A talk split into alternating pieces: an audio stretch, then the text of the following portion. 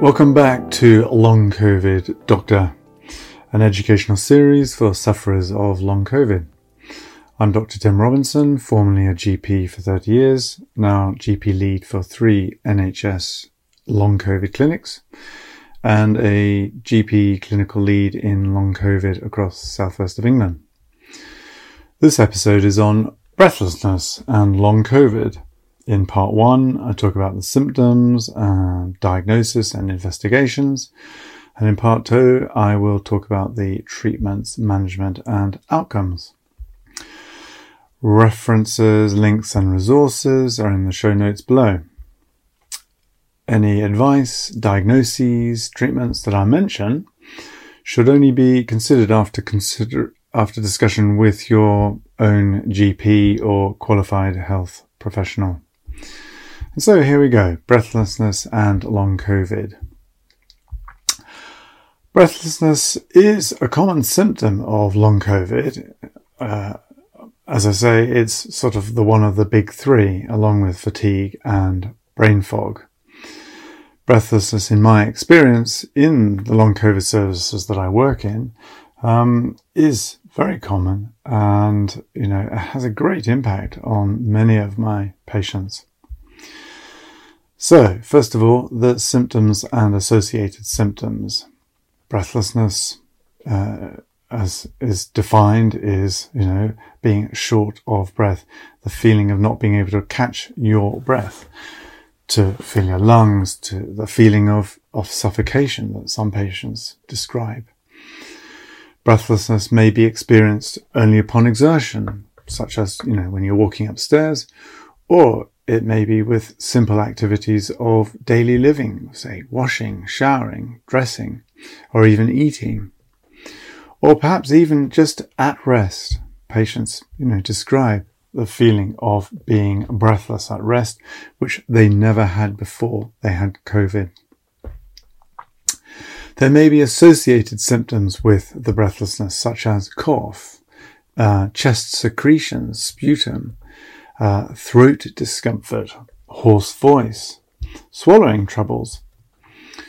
There may be associated chest discomfort, chest tightness, um, like a sort of the rib cages being constricted and, and sort of um, clamped and with a band around the chest, um, the so-called COVID grip. Or there, there may be actual chest discomfort or pain across the front of the chest or just on one side. Breathlessness is often associated with sort of fear and panic. And this is understandable, of course. You know, it's an understandable reaction. If you can't get your breath, it makes you feel panicky. So then, you know, what do we do about it? Okay, so, you know, one step at a time. First of all, you know, we've got to sort of figure out why someone is breathless and actually, actually to sort of get a diagnosis. So the way we do this is, you know, just good old-fashioned medicine. We talk to the patient, get the history, the narrative, um, and then examine the patient. So general history. First of all, we're looking, you know, for sort of the features of the breathlessness. But like I said, it's in order to get a diagnosis. Specifically looking for possible di- differential diagnoses. In, in that, by that, what, what, what do we mean by that? Differential diagnosis? Um, basically, um, other causes of breathlessness, um, other than COVID. So what are those differential diagnoses, those other causes of breathlessness? Well, it might be because the patient has an existing underlying ch- chest d- disease or illness, such as asthma or C O P D, chronic obstructive pulmonary disease. Or they may have breathlessness because of a medication, such as um, an A C E inhibitor drug. Um, the patient may be breathless because of anemia, for example, iron deficiency anemia in, in, in particular. The patient may be breathless because they've been unfortunate and had a severe um, uh, case of COVID, and they ended up on a ventilator on the I T U. Equally, they've if they've had severe breathlessness, um, a severe um, attack of COVID, it may have left them with scarring of the lung and interstitial fibrosis. They may have a pulmonary embolism, um, a blockage, a blood clot on the lung. They may have pneumonia, lobar pneumonia, low-grade lo- lobar pneumonia. They may have reflux of acid from the stomach up into the sort of the upper upper airways, causing cough and breathlessness. They may have sleep apnea. Um, those the condition when you know there are absences of breathing, interruptions of breathing during your sleep. And finally, they may have a condition called breathing pattern disorder. I'll talk about that a bit later on. So, as I say, history really important um, to actually find out about other conditions which they may have coincidentally or pre-COVID, which may in themselves produce breathlessness. But history is equally as important to find out all the specific features of their breathlessness. You know, is it only at rest, or is it only on exertion, or is it is it posture related? Is it the same day and night? Are there associated symptoms such as cough or pain or, or the phlegm I referred to earlier? Um, and, and in which case, what's it like? What's the sputum like? And is there any blood in it, for example? So having come to the end of the, the history taking and having a sort of a good idea about the various characteristics and, and specifics on how the patient is is experiencing their breathlessness, it's next on to examination, routine general examination, with an emphasis on the sort of the respiratory system and the cardiological systems. So first of all, we look at the patient. Um, you know, the patient may look anxious. You know, as I said, you know, being breathless makes you feel a bit sort of, you know, worried, anxious, concerned. Equally, we look for sort of sort of any blueness um, and what we call cyanosis, and that could be central or peripheral cyanosis. We want to uh, get a sort of a, a, a mark of how breathless someone is by recording their respiratory rate, how many breaths per minute. Um, again, still on observation. Are they breathing normally, uh, or are they breathing through, through what we call pursed lips, you know, um, where they've got their lips fixed and they're sort of using their lips to control their breathing? Um, is the breathing shallow, or does the breathing, you know, appear sort of deep and, uh, and the, talking about the rate, is it rapid or is it sort of slow and gentle breathing? And then the doctor would want to have a listen to the chest with the stethoscope and to listen for any any wheeziness, any sort of um, crackling that would suggest heart failure, um, any rubbing that might suggest a blood clot on the lung. Cardiovascularly, the doctor will want to do, to measure the pulse and the blood pressure, look for signs of heart failure, ankle swelling, or um, raised jugular venous pulse. And then to sort of quantify the respiratory system, I think we would want to see what the sort of the oxygen saturation is.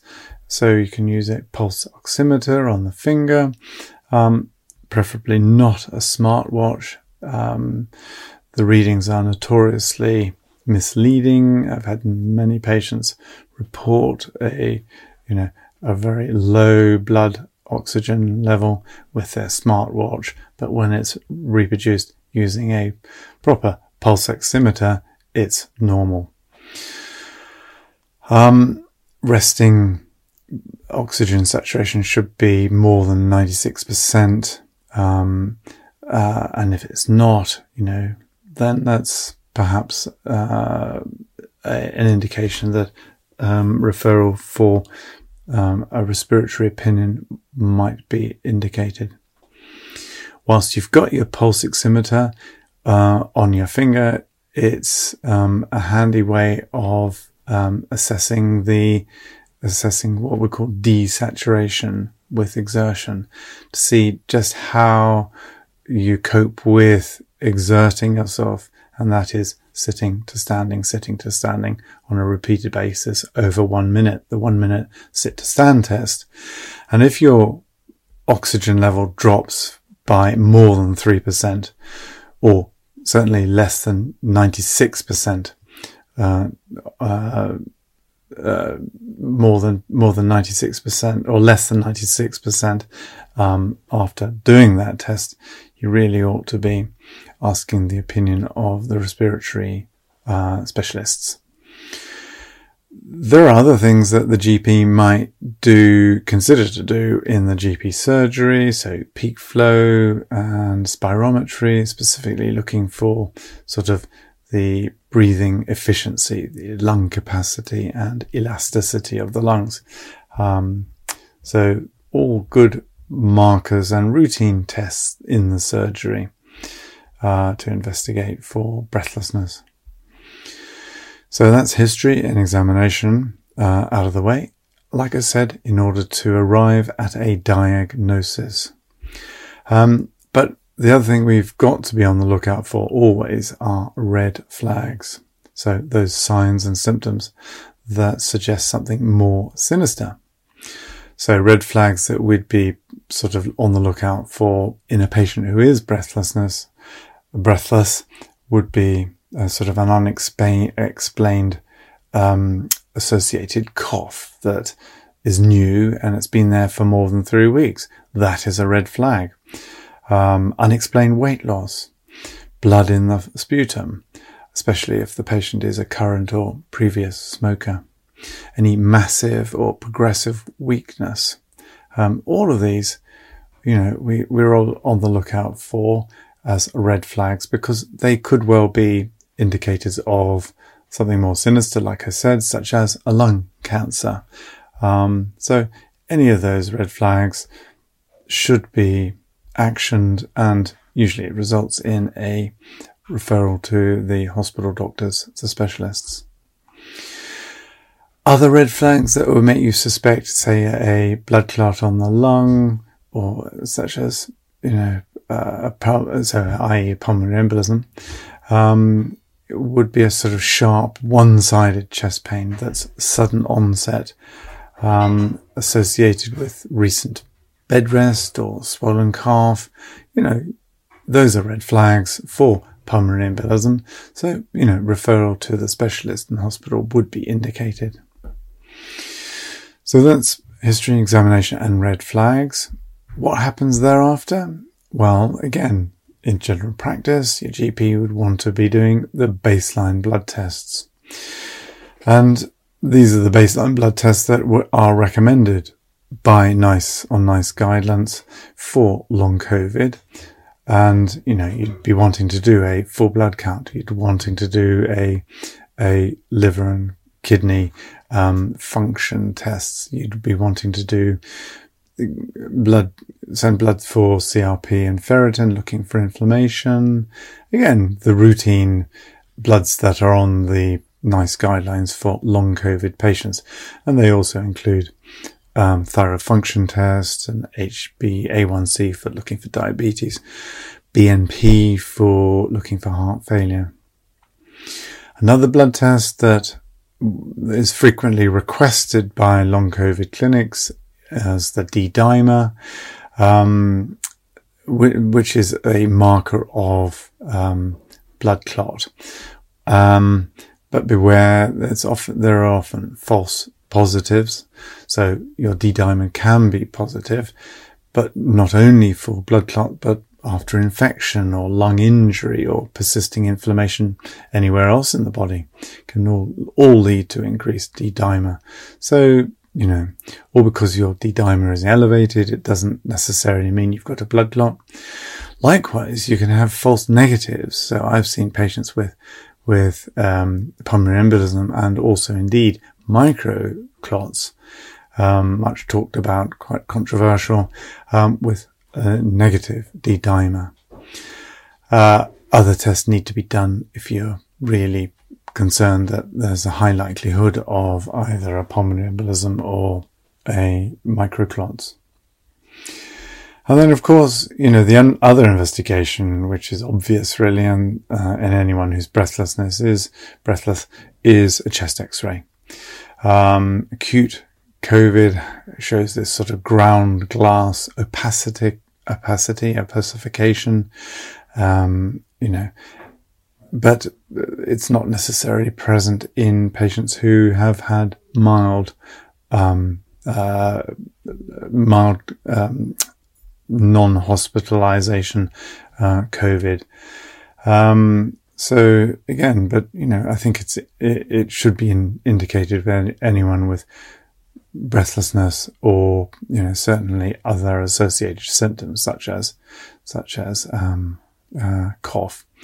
We mustn't be sort of COVID blind, and you know, or because someone has breathlessness Uh, and COVID, it mustn't, we mustn't sort of be complacent and think, okay, because they've got breathlessness and, um, uh, and they've had COVID, it must be all due to the COVID. Other conditions may, um, be present. If the patient is then referred to hospital, then they may have more, yet more tests, yet more specialized tests, such as a high resolution C T scan, a V Q scan, ventilation perfusion scan, a C T P A, so it's a C T scan um, pulm- with pulmonary angiography, looking for blood clots. You may have heard of the xenon um, gas M R I scan, which shows um, hidden lung gamut damage, e- even in the presence of a normal C T scan. But this is really just research, research purposes only. They cost a thousand pounds a go. Um, and so, like I said, it's only been used for, for, um, research purposes. And really, it only comes up positive for those patients who have really had an, a really severe, um, bout of acute COVID. So not the majority of our long COVID patients. The other tests that is often done in the hospital setting are respiratory function tests, the um, transfer factor, D L C O they call it, diffusing capacity for lung, for carbon monoxide. That sort of measures the passage of oxygen from the air sacs, the alve- alveoli, into the blood. This is reduced in inflammatory conditions and, and also blood clots.